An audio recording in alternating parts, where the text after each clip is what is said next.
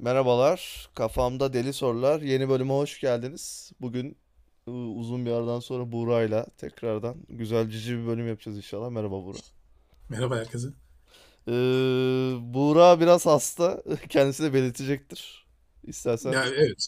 Öyle ciddi bir şey değil. Hani nezle ile grip arası bir şey. Arada öksürürsem, hapşurursam vesaire ya da ses biraz çatallanırsa kusura bakmayın diyecektim. Affola. Yani işte. Çok uzatmadan kısaca şey yapalım. Hayat nasıl gidiyor? Uzun bir süredir bölüm yapmıyorduk. Neyse yani işte koşturmaca, kitap işleri vesaire devam. Şu yaşanan maalesef deprem felaketiyle alakalı işte bazı koşturmalar vesaire yaptık. Öyle o şekilde yani koşturmalı ama epey düşüncelerle biraz böyle karamsarlıkla vesaire herhalde hemen hemen herkes gibi. Evet. O şekilde geçiyor. Yani bu ruh halini biraz da olsa dağıtmak için bu tarz şeylerle içeriklere devam ediyoruz. Ben de uzun bir süredir yapmıyordum. Hatta dün kendim bir bölüm yaptım, yayınladım kısaca. Sonra Buray'la da zaten planımız vardı. Yaptık. Neyse çok muhabbete girmeden kısaca konumuza girelim. Şimdi genel olarak karşıma çok çıkan bir şey var. YouTube'da, sitelerde, Instagram sayfalarında bilinmeyen işte teorilere insanların ne kadar kolay inandıkları ve bundan gerçekten zevk aldıkları, yani bunu bir çizgi roman gibi kafalarında bir hikaye kurup başkalarına da anlatıp kulaktan kulağa bambaşka hikayeler türeyen garip komplo teorisi mi dersin, başka bir şey mi dersin bilemezsin. Böyle bir akım oluştu. Ya bunun yaşı da yok. 10 yaşında demeyin de 20 yaşındaki genç de 60 yaşındaki amca da bunların hepsi bir parçası. YouTube'da da böyle bir kitle var. Çok da kanal var. Çevremde de duyuyorum. Neden insanlarda böyle bilinmeyene, yani saf gerçek bile olsa altında bir hinlik arayacak, yani öyle bir şeyi var. Lafı var yani. Böyle olamaz diyor adam kısaca. Sence neden böyle bir atmosfer var şu an? Türkiye'de mi böyle, yurt dışında mı böyle bilmiyorum ama. Amerika'da epey var. Dolayısıyla bizde de var. Hani biz seninle de konuşurken Türkiye biraz mini Amerika'dır demiştik. Yani biraz Amerikan kültüründen epey etkilenmiş olma durumumuz var. Dolayısıyla oradan çok fazla hani ithal şey alıyoruz. Komplo teorileriyle alakalı da tabii çok şey geliyor. Biz seninle daha önce böyle bir bölüm yapmıştık, hatırlıyorsan. Hani orada ben bir cümle kullanmıştım. Komplo teorilerini ne komple hani kestirip atmalıyız ne de bunlar gizli gerçekler diye sarılmalıyız demiştim. Hani çünkü genelde bu şekilde de ikiye bölünmüş durumdayız. Yani bir yerde komplo teorisi varsa ya insanlardan bir grubu hiç itibar bile etmiyor. Ya da bir yerde komplo teorisi görüyorsa işte bunlar gizli gerçeklerdir, bizden saklanan şeylerdir diye paket program gibi komple tamamen alıyor. Bunun ortasında bir yer bulmamız lazım diye düşünüyorum hani komplo teorilerine yaklaşırken. İkincisi, niye böyle bir şey yükseliyor? İşin maddi kısmını geçeceğim. Hani bu işten cidden ekmek yiyenler var, İnsanları sömürerek. Hani o işin başka bir boyut. Yani onu belirttim ama hani orayı konuşmaya bence gerek yok. O aşikar bir şey. Yani o biraz da hani günümüz kapital dünyasında da normal. Yani sonuçta müşterin varsa bunu satarsın mantığıyla. Ama insanlar niye ilgi gösteriyor dersen, ya bilinmeyen hem caziptir. Bu böyledir. Yani bir de şöyle bir durum var. Genelin aksinde bir şey söylediğinde tırnak içinde bu sana bir karizma katabilir. Aykırı olmanın, yani bir muhalefet olmanın cazibesi mi dersin? Aynen öyle. Yani ben sizler gibi değilim. Bende gizli sırlar, gizli bilgiler var. Algısı insanlarda kendi içinde aynaya baktığında bir karizmatik algı oluşturabilir. Ben diğerleri gibi değilim. Ben gizli şeyler biliyorum ama sıkıntı bu gizli şeyleri YouTube'dan öğreniyor olması. Yani çok da gizli değil aslında. Üçüncüsü şöyle bir şey olabilir. Bir sebebe bağlamak ve kendini rahatlatmak olabilir. Yani ya 7.8 nasıl böyle bir, niye böyle bir deprem oldu? İşte abi birileri yapıyor. Dersin. Peşine düşersin. Gemi çekmişler abi, o yüzden. Yani işte dediğim gibi hani bir gemiyle deprem yapılır mı, yapılmaz mı? Her deprem olduğunda gemi mi geliyor falan. Hani bunları araştırmak yerine tabii abi işte bak 17 Ağustos'ta da aynısı olmuştu. Gelmişti buraya Körfez'e. Şimdi de geldi. Biz biliyoruz da siz farkında değilsiniz tarzında bir yaklaşım. İnsanın kendisine bir karizma, kendisine ama bak hani dışarıdan illaki bir karizmatik algılanmayı demiyorum. kendini tatmin etmesi konusunda bir ilgi gösterebiliyor insanlar oraya. Ya bir de şöyle de bir şey var. Nasıl söyleyeyim? Şimdi mesela işte depremin nasıl olduğunu, niye oldu? Yani bu konuyu hani son yakın zamanda bu oldu diye oradan örnek veriyorum. Yani biz çok fazla yaşadık. Hani harp mi oldu, şu mu oldu, bu mu oldu falan muhabbetlerinden dolayı. Mesela deprem niye oluyor, nasıl oluyor, hangi şiddetlerde neyi tetikliyor araştırmak yerine ya işte harp teknolojisi abi ben zaten biliyorum deyip kestirip atmak hem o kadar emek isteyen bir şey değil. Anlatabildim mi? Hem de işte aykırı olmuş oluyorsun. Yani siz böyle bu kadar çok yok tektonik hareket falan filan konuşun. Bırakın abi biz gerçeği biliyoruz. Yani bu Amerika var ya hep bunlar yapıyor. Yaklaşımı daha kolaycı olduğu için insan biraz daha oradan kolayı seçiyor olabilir. Ya bunların hepsi yani mutlaka şudur budur şu şekildedir demek yerine bunların hepsinin ben bir arada olduğunu düşünüyorum. Bir açıkçası. Şey eklemesi yapabilir miyim? Yani bu tarz insanlarda genel olarak profile baktığımda işte bu tarz teorilere çok kafa yoran insanların inançlı kesimde olduğunu ben görüyorum. Yani gidip de bir ateist tayfa, deist tayfanın bu tarz şeylere çok kafa yorduğunu, kurcaladığını görmedim. Ya yani genelde çok Tanrı inancı olan insanlarda bu tarz şeylere bir meyil var. Bunun sebebi neden olabilir mesela? Ya bunun sebebi bence araştırılmalı ama hani sen sorduğunda aklıma şöyle bir şey geldi. Şimdi inançsız insan zaten neden sonuç ilişkisiyle bakmadığı için anlatabildim mi? Ya işte deprem oluyor. Hani bunu doğa yapıyor. İlla ki bunun arkasında işte yok ailelermiş, devletlermiş olmasına gerek yok abi. Her şey ortada der. İnançlı kesim biraz daha her şey Tanrı'dan yani her şey üst bir güçten geliyor. Dolayısıyla dünyayı da üst bir güç yönetiyor. Çünkü zihin algısı bir şeyler oluyorsa orada üstün bir güç vardır üzerine ya. Burada da bence bu şekilde bir şey oluyor olabilir. Dediğim gibi sen sadece soruyu sordun diye aklıma geldi. Yani nasıl evreni yöneten bir tanrı varsa dünyayı da yöneten başka bir iradeli ama bizden olmayan yani kafir olan. Böylece kendine de aslında bir sebep bulmuş olabiliyor. Onlar düşman, onlar öteki. Bizim onlarla mücadele etmemiz lazım.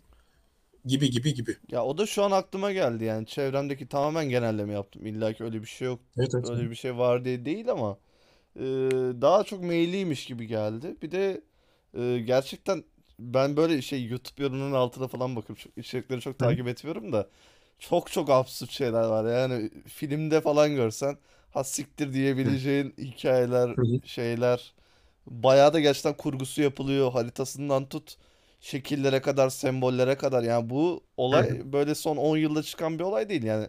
Hatta bize son 10 yılda gelen bir olay. Ha?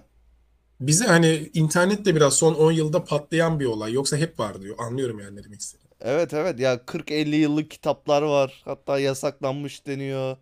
Evrenin bilgilerinin olduğu bazı işte kadim bilgiler kitapları, işte CIA yasakladı bu kitapları falan gibi. Bir sürü şey var. Gerçekten de ben de arada böyle clickbait başlıklar oluyor. Dikkatimi çekiyor. Bakıyorum. Ulan izleyince de gerçekten diyorsun ki o mantıklıymış falan diyorsun. Sonra ben ne yapıyorum falan deyip kapatıyorum yani. Çünkü bir içine girdiğimi de bir daha çıkabileceğim bir şey değil. Çok da ya ben bir süre gerçekten bu tarz şeylere baktım. Paranoyak bir ruh hali de yaratıyor. Bu tarz şeyleri bir meyilli yaşamak. Yani her an bir yukarıdaki bir güç bizi öldürecek. İşte dünyada 1 milyar insana gerek var diğerleri ölsün. böyle garip bir şey yani. Sağlıklı bir ruh hali de değil yani. Bu tarz şeylere çok bel bağlamak bence. Şeyi de soruyorum mesela bu tarz. Abi tamam bu kadar şey biliyorsun. Ne olacak şimdi? Diyor ben en azından biliyorum diyor mesela. Ha işte. Farkındayım diyor. Siz farkında değilsiniz diyor.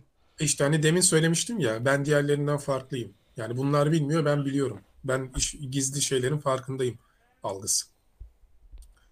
Ya burada şöyle bir sıkıntı var Mert bence. Yine bu hani son deprem harp mevzularından örnek vereyim. Teknik bir aksaklıktan ötürü durdurmak zorunda kaldık. Buğra kaldığımız yerden devam edelim istersen. Bir sıkıntı olursa da affola. Çünkü ne söylediğimizi de hatırlamıyoruz. Buyurun devam edebilirsiniz Buğra. Şöyle galiba hatırladığım şuydu. Bu tarz insan genelde ben biliyorum, bu benim için yeterli, gidip de çomak sokmama gerek yok. Zaten bu tarz bir sistem varsa, böyle paranoyak olaylar varsa da engelleyemezsin zaten. Gibi bir şey söylüyorduk. Sen de evet, öyle bir bakış açısı olması normal diyordun en son. Ve şeyi diyordum. Şimdi bu depremden hani örnek yakın zamanda yaşandı diye oradan örnek veriyorum. Mesela işte harpten dolayı olduğu, birileri burada deprem yaptı vesaire. Hani bunun tartışılması biraz fizikçilerin, jeofizikçilerin, işte jeologların vesaire falan filan mevzusu, ama burada işin şöyle bir psikolojik algısı var. Yani bir deprem olduğunda, büyük bir deprem, mutlaka birisi yapmıştır bunu. Gibi daha bence tehlikeli bir yere doğru gidiyoruz. Yani kendiliğinden olmuş olamaz gibi bir algı oluştu. Yani biri mi yaptı, kim yaptı, işte nerede, kimler hangi oyunları oynuyor falan filan gibi. Halbuki şöyle bir şey var abi, dünya tarihinin hani kayıtlı en büyük 4 depreminin ikisi Hatay'da olmuş zaten. Hatta bir tanesi Roma Hadrian zamanında, bu Marcus Aurelius'tan bir önceki değil, ondan bir önceki imparator zamanında Hatay'da 250.000 kişi falan ölüyor ki. Yani milattan sonra hani yüzlerde falan 250.000 çok ciddi bir sayı. Tabii. O zaman ne kadar insan var yani. Tabii canım. Yani düşün nasıl, iki bir de evler kaç kattı ki hepsi yıkılıyor. Nasıl böyle bir şey oluyor? Hani ne kadar sayıldı, sayılmadı falan filan diye hani başka bir dolayla tarihi tartışma var, ama şimdi o bölgede deprem oluyor. Yani en büyük 4 depremin ikisinin olduğu yerde deprem oluyor ve sen hala diyorsun ki hani bunu harp mı yaptı diye. Bu işte daha bence tehlikeli bir bakış açısı. Mutlaka biri bir şey yapmıştır. Yani doğal akışla olamaz. İşte birileri her şeyi planlıyor. Şimdi bak, şuna katılabilirim. Birileri her şeyi planlıyor olabilir. Ama illaki onların planları doğrultusunda her şey işliyor deyip tanrısal bir güç atfetme kısmına karşı. Onu da ben cevabını vereyim sana. Depremi de şöyle bağlıyorlar. Zaten deprem olacaktı, hızlandırdılar diyorlar.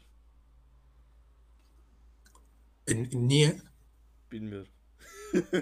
Orasını yani şey, bir dakika. İşte genelde işte Mezopotamya, Hatay'ın olduğu yer, biraz işte Armageddon'la alakalı, o bölgeyi şekillendirmek için yıkmak gerekiyordu. İşte orayı bir şekillendirip orayı Türksüzleştirme işlemi yapılarak böyle bir deprem, bir şey yapılmış. Ya bilmiyorum, ben de tamamen magazinsel konuşuyorum şu an. Böyle diyen bir tayfa var. Aman diyorlar ki oradaki Türkler kaçmasın, orayı Türkleştirmeye devam edelim. Hı. Bu büyük ülkelerin oyunları, bu tarz şeyler gibi devam ediyor yani bu konularda. Ya buna bir şey diyemeyeceğim. Yani absürt bir hayal gücü ama. Dediğim gibi. Yoksa şeyi hani dediğim gibi komplo teorileriyle konuştuğumuzda ben de bazı komplo teorisi diye sınıflandırılan şeylere hani inandığımı zaten söylemiştim. Çoğuyla da ilgiliyim, ama hani ilgi duymakla inanmak arasında fark var. Bazılarına inanıyorum, bazılarına ilgiliyim. Fakat tanrısal güç atfetme kısmı, hani özellikle inançlı olduğunu söyleyen insanlardaki eğilim de böyle demiştin ya, orada aslında farkında olmadan işin içine şirk gibi şeyler giriyor. Yani birileri her şey yapıyor. Deprem yapıyorlar, savaş yapıyorlar, ekonomik krizi çıkartıyor. Her şeyi onlar yapıyor noktası pek inançla bağdaşmaz. Yani şöyle cevap gelecek biliyorum. Hani zaten Allah böyle olmasını istiyor, onları aracı tutuyor falan filan gibi. Ama hani bu tartışmanın bir sonu gelmez. Yani sen ne dersen de karşıdan bir argüman gelir, ama argümanın ne kadar elle tutulur olduğunun tartışılması gerekiyor. Yoksa her şeyi söyleyebilirsin. Yani her şeyi söyleyebilirsin. Yok şey mevzusu var, işte Nikola Tesla zaten deprem yapmıştı. Ya evet, tamam, bu doğru bir şey falan, ama hani sen oradan alıp da yani böyle 7.8, 7.6'lık iki tane aynı günde depremi, bir de tesadüfen buraya gemi gelmişti falan filan gibi. Yani gemi bir kere Hatay'a gelmedi zaten. Kocaeli'ne geldi. O zaman İstanbul'da deprem olması lazım. Yani. Ya hep bu teoriden gittik de mesela kendi örneğimden vereyim. Mesela olay, bu bölümün başlığını tam olarak belirlemesek de bilinmeyene olan tutku diyebiliriz mesela. Bilinmeyene olan bir aşk diyebiliriz. Benim son zamanlarda daha da çok şey oldu. İşte bu işin evren bir enerjiyle var oluyor. Bir enerji var genel olarak. Kozmos dediğimiz kavramı mesela ben bilmediğim için beni çok cezbediyor. Yani işi gerçekten içine girdiğinde, evrenin uçsuz bucaksız bir ortam olması beni daha da çok hayata bağlıyor mesela. Onun bir parçası olmamı hissettiriyor. Yani bir de bu işin bu tarafı var.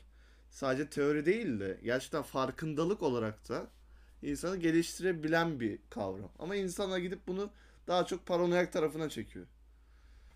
Hı hı. Çünkü bilinmeyen insanı korkutur. Bak öyle bir kısım da var. Hani bilinmeyen insanı cezbeder ama bilmediğin şeyden de korkarsın. Beni mesela korkutmuyor. Ben bilmiyorum. Evren çok büyük. Ama o evrende de çok ufak bir şey olmam. O evrenin bir benim evrenin bir parçası olduğumu hissedebiliyorum. Mesela bir buluta baktığımda, bir gökyüzüne baktığımda. Sonuçta bir bilimsel olarak da atomlar arasında bir titreşim var. Bir enerji akışı var. Evrende enerji asla kaybolmaz. Bugün ölebiliriz ama evrende her zaman var olacağız. Ya bunu bilgisinde olmak bence korkutucu değil, gayet büyüleyici bir şey benim gözümde. Yok, bu korkutucu değil. Hani çünkü seninki daha çok bir bütünlük ve hani ayrıştırıcı değil, bütünleştirici bir bakış açısı olduğu için bunda ben de böyle düşündüğüm için bu hatta insanı hani 2-3 kat böyle daha ileri götürüyor. Manevi anlamda da ruhani anlamda da değil. Hani deminkiyle ben kıyasladığımda evet. O korkutur dedim. Yani orada çünkü bir ayrıştırma var. Birileri bizi öldürmeye çalışıyor, birileri bizi mahvediyor falan filan durum var. Burada öyle değil. Yani hepimiz evrenin bir parçasıyız algısı. Düşüncesi daha doğrusu.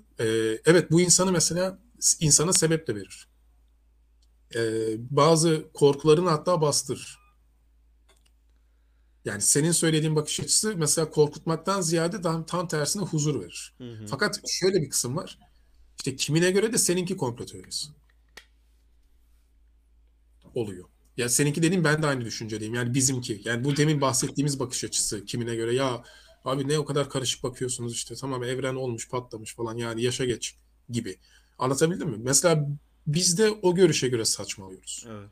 Demin bizim harp diye eleştirdiğimlerimiz kendine göre haklı ama onlar da bize göre saçmalıyor vesaire. Anlatabildim mi? Hani aslında böyle bir ilişki de var. Doğru. Senin bugün hani hayatta senin benim sen derken hani hiçbir zaman Mert'i kastetmiyorum biliyorsun zaten.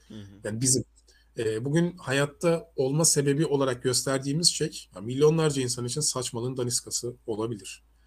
Bu bağlamda da bakmak lazım. Yani burayı gözden kaçırmamak lazım. Bir tarafı eleştirirken biz de eleştiriliyoruz. Kendi sebeplerimizden dolayı. Dolayısıyla biz hakikati bulduk. Onlar karanlıkta değil aslında. Onlar da kendilerine göre. Bizim saçmalık dediğimiz şey onların kendilerine göre hakikatin kendisi.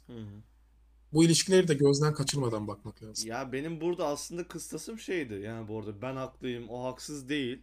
Sonuçta benim bakış açım insana huzur veren bir şey. O paranoyak yapan bir şey. Yani bu kavram genel bir global bakış açısı olarak o normal olarak kötü oluyor.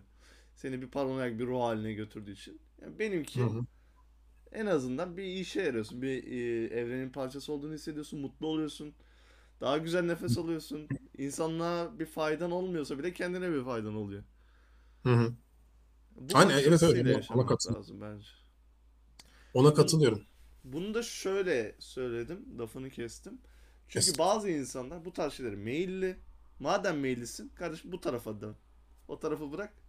Komplo teorisi değil de biraz daha böyle gerçekten evrenin parçası olduğunu hisset. Ya bir enerjin varsa da oraya akıt gibi düşünüyorum. Çünkü bazısı ister istemez böyle düşünmeye meyilli. Bazısı da dediğin gibi umurumda değil adamın. Ha bana ne? Ben gider içkimi içerim. Ortamında takılırım. Şey yapar falan. Yani böyle şeyleri kafa yormam. Öyle bir tayfa da var. Yani benim oradaki bakış açım buydu yani kısaca. Anladım. Yok o ikisi arasındaki farka ben de katılıyorum. Yani birinin daha huzur vermesi, birinin sürekli böyle 6 tane bir bit yeniği var. Yani sonumuz geliyor. Bak birileri burayı hazırlıyor. Şeklinde bakması tabii insana. Ama işte burada şöyle bir şey oluyor Mert. O tarz insanlarla ben de çok diyalog kurduğum için biliyorum. Amacım huzur bulmak değil ki. Ben gerçeği bileyim diyor mesela. Paranoyak olacaksam da olayım. Hani sen diyor çok huzurlu olmak istediğin için mesela bu alana kayıyorsun. Çünkü diğer taraf canını yakıyor diyor mesela. Anlatabildim mi? Yani hani o yüzden söylüyorum. Bu aralardaki tırnak içinde tarafların birbirine bakış açısını da göz ardı etmemek lazım. Güzel argüman da yani. Ya, ama işte sonu yok. Anlatabildim mi? Ya bak biz bu kaydı kapatmadan 4,5-5 saat bunu konuşabiliriz. Teori olmasının olayı bu işte. Çok soyut birincisi. İkincisi çok değişken. Çok subjektif. vesaire. Hani zaten o yüzden teori oluyor ve bilimsel bir şey gibi böyle işte şudur deyip ortaya koyamıyorsun. Sadece mail ettiğin şeylerle düşüncelerini böyle anlatabilmek, bazen ikna edebilmek, bazen açıklamak için hani konuşmuş oluyorsun. Ama birçok şeyi zaten kelimelerle aslında anlatamıyoruz. Ama mesela bu tarz bir insanı, yani mesela bu benim için de geçerli. Şimdi diyorum ya, işte bir enerjiyiz, evrenin bir parçasıyız. Bana şey diyorlar mesela, değilse ne olacak diyorum. Ne olacak diyor. Ben iyi hissediyorum diyorum. Yani yoksa bile benim için okey. Ben güzel yaşıyorum. O diğer adam da mesela öyle. Senin dediğin argüman o aslında. Kötü hissediyorum ama en azından farkındayım. Bu bir otomatik savunma mekanizması gibi bir şey iki taraf içinde. Öyle öyle ama savunma bu arada. Tabii canım ya, zaten o yüzden inanç diyoruz. Yani ben böyle inanıyorum. Tamam, olabilir. Fakat işte bak, burada tarafların anlaşamamasının, ya şöyle bir şey var Mert.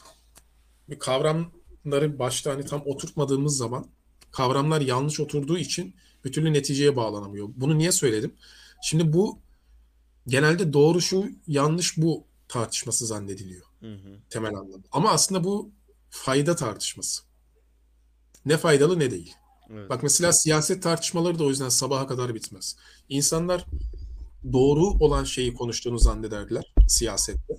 Bu siyaset felsefesinin temellerindendir. Ama aslında faydalı olanı konuştuğun için o tartışmayı hiçbir zaman bitiremezsin. Çünkü bana faydalı şuyken sana faydalı diğeridir. Yani ben ülkeye bunu faydalı görüyorum, sen diğerini faydalı görüyorsundur. Ama algısal anlamda benimki daha doğru, seninki daha yanlış. Üzerinden sürekli ikna etme çalışmaları olduğu için bu işlerin bir türlü sonu gelmiyor. Anlatabiliyor muyum? Evet. Şimdi, o yüzden hayata dair ney daha faydalıdır?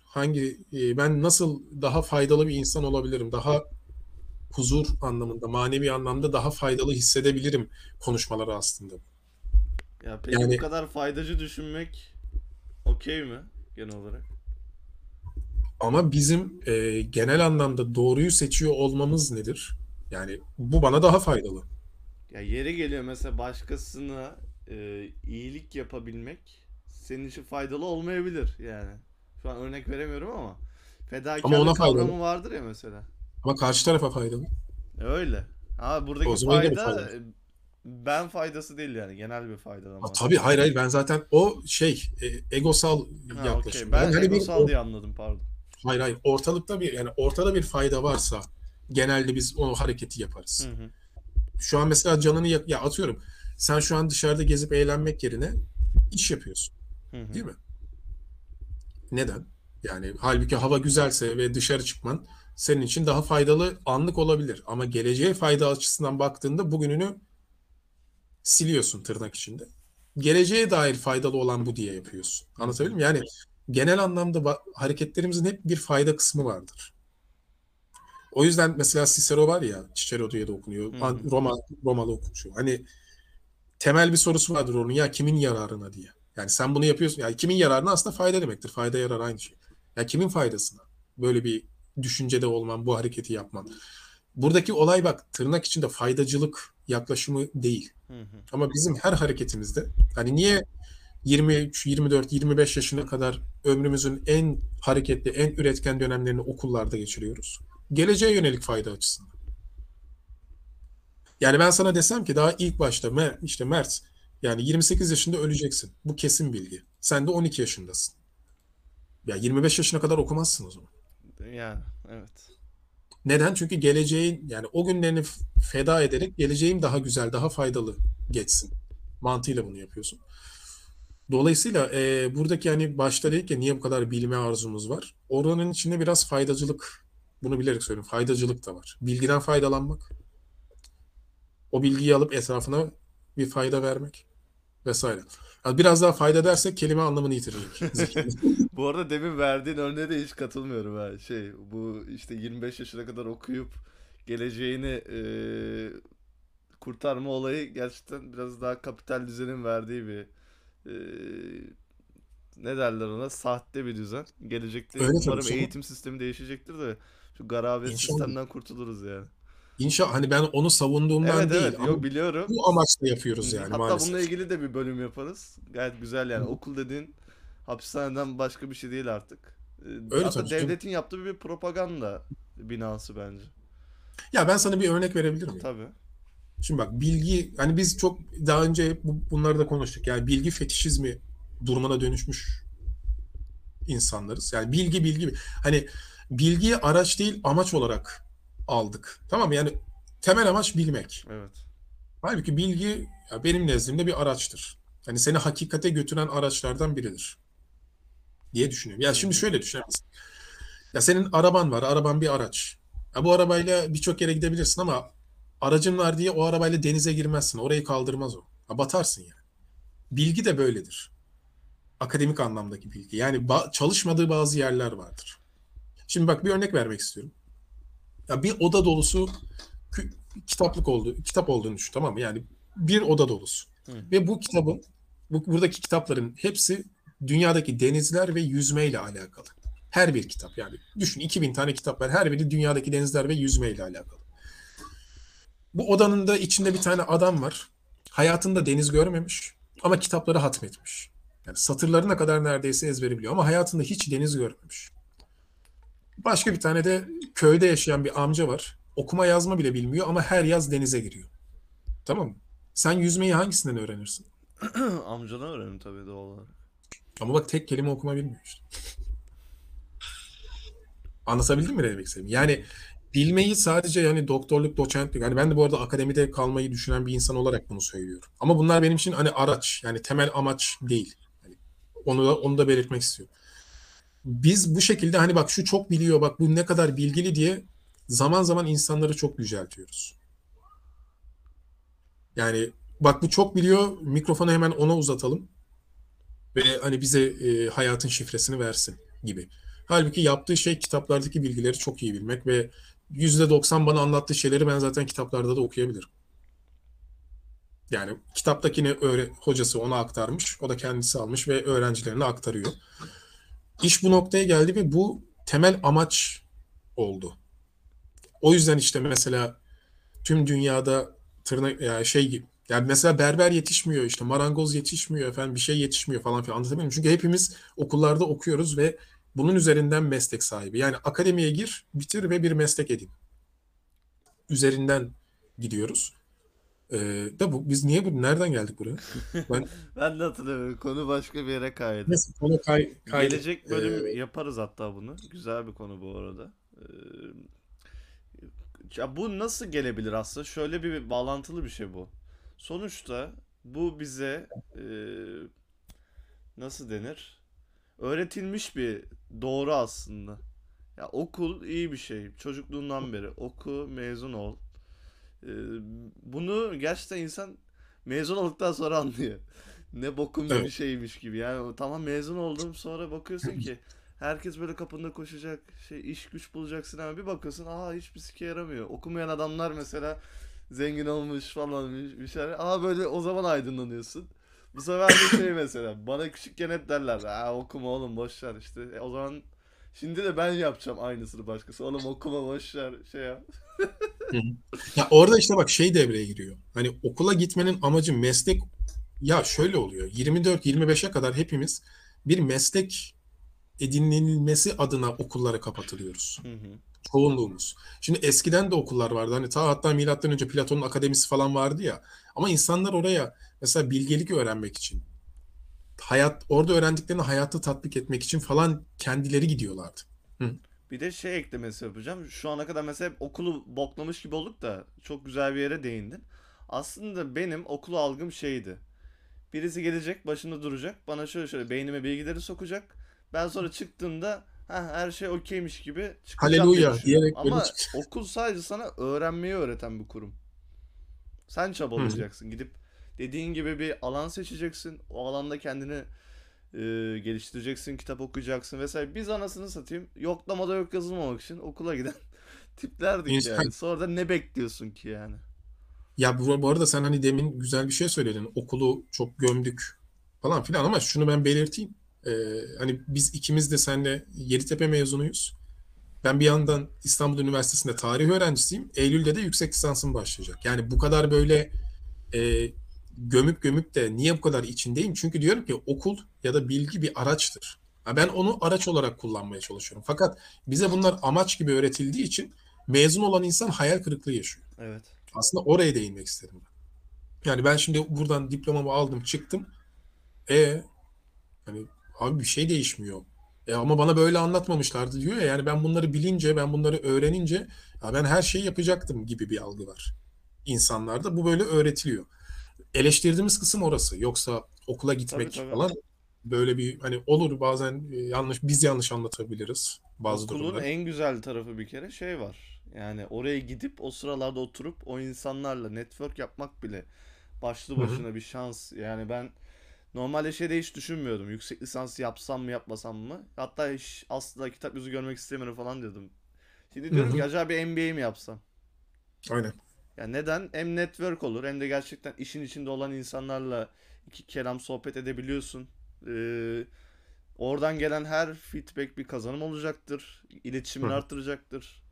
Yani bir sürü şey var. Önemli olan senin bakış açın yani bu konularda. Ama bir yerde de şey var tabii. Sen daha 10-15 yaşındasın, lise seçeceksin. O zaman zaten senin öyle bir aklın yok, normal değil. Sana mentörlük edecek insanlar önemli. Bizim ülkemizde de maalesef öyle bir şans yok. Rehberlik hocası diye bir kavram vardı benim zamanımda. Hiçbir boka yaramayan. Şimdi alınmasınlar ama. Yok yani hayır, şahısla alakalı değil ama kurumsal anlamda beklenileni veremiyorlardı. Yani o hocanın kendisiyle alakalı değil, sistemle alakalı diye düşünüyorum. Bu arada konu bayağı çıktı. Bence biz bunu başka bölümde konuşalım.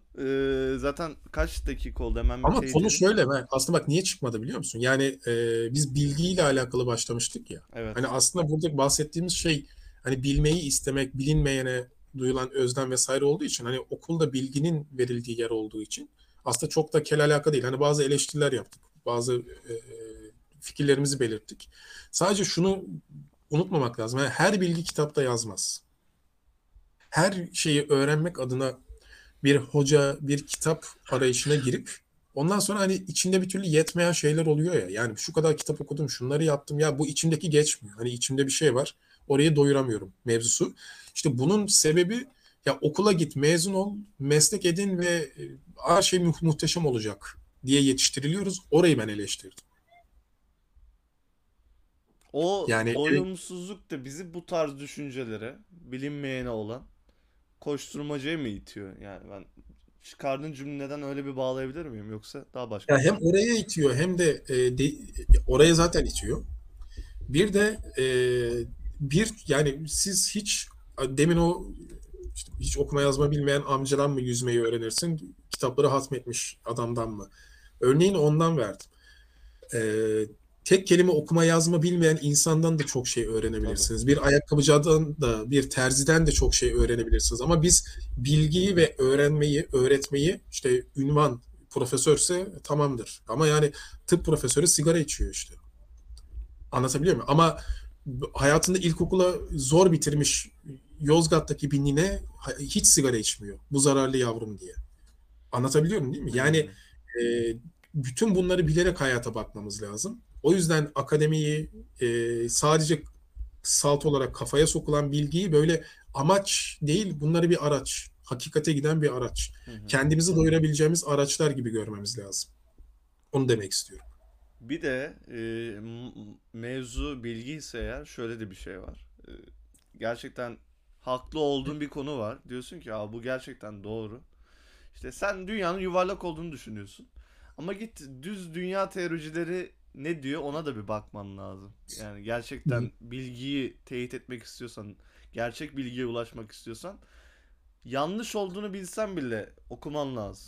Adam ne düşünüyor acaba diye. Yani bu tarz şeylerle aslında gerçekten bu salt düşünceye ulaşabilirsin diye düşünüyorum en azından. Ya benim mantık çerçevem böyle düşünüyor.